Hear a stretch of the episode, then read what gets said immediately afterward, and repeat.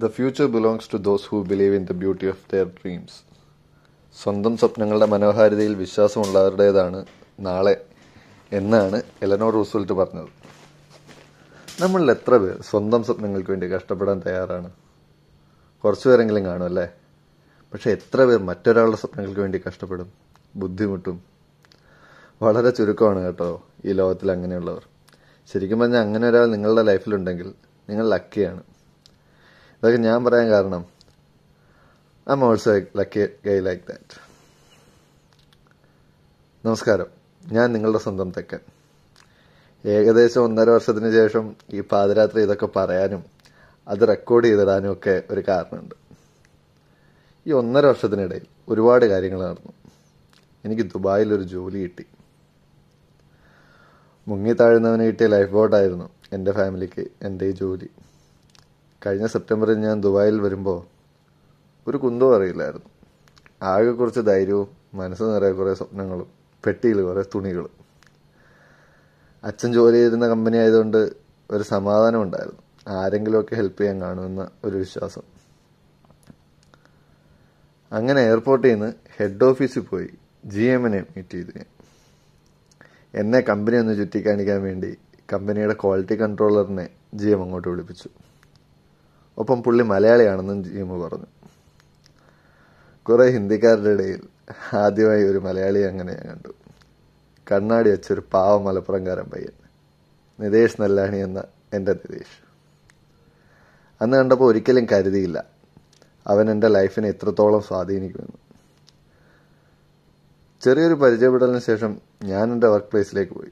Accommodation സെറ്റാകാത്തതുകൊണ്ട് ഒരാഴ്ച എന്റെ stay മറ്റൊരിടത്തായിരുന്നു. അടുത്ത ദിവസം ഒരു സിം കൊടുത്തയച്ചവൻ റീചാർജ് ചെയ്തൊരു സിം എനിക്ക് ഉപയോഗിക്കാൻ വേണ്ടി. ആഫ്റ്റർ എ വീക്ക് ഞാൻ ക്യാമ്പിലേക്ക് ഷിഫ്റ്റ് ആയപ്പോൾ എന്നെയും കൊണ്ടുപോയി എനിക്ക് വേണ്ടുന്ന സാധനങ്ങളെല്ലാം വാങ്ങി തന്നു. ഒപ്പം ഒരു അഞ്ഞൂറ് തരവും ശമ്പളം കിട്ടുമ്പോൾ തന്നാൽ മതി എന്ന് പറഞ്ഞു. അന്ന് തുടങ്ങി ഇന്ന് വരെ ഓന്റെ കയ്യിലെ കാശ് കടം വാങ്ങിയാണ് ഞാൻ കഴിയുന്നത്. ഇവിടെ ഞാൻ എത്തിയ കാലം മുതൽ ഇവിടെ ഒരു ബേക്കറിയിലുള്ള ഡോണട്ട് ഞാൻ വാങ്ങാൻ ശ്രമിക്കുമായിരുന്നു. അന്നൊക്കെ എന്നെ അവൻ വഴക്ക് പറയായിരുന്നു. അനാവശ്യ ചിലവാണെന്ന്.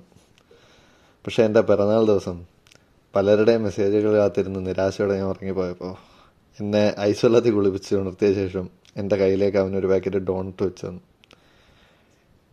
എന്റെ സ്വപ്നങ്ങളെ ഞാൻ പിന്തുടരാൻ വേണ്ടി ഒരു ദിവസം പോലും വിടാതെ എന്നെ ചീത്ത വിളിക്കാറുണ്ട്. ഒരുപക്ഷെ ഞാൻ നന്നാവാൻ വേണ്ടി എന്റെ അച്ഛനും അമ്മയും ഉപദേശിക്കും പോലെ വരെ അവനെന്നെ ഉപദേശിക്കാറുണ്ട്. ഞാൻ എന്തെങ്കിലും നന്നാവുമെന്ന് അവൻ പ്രതീക്ഷിക്കുന്നുണ്ട്.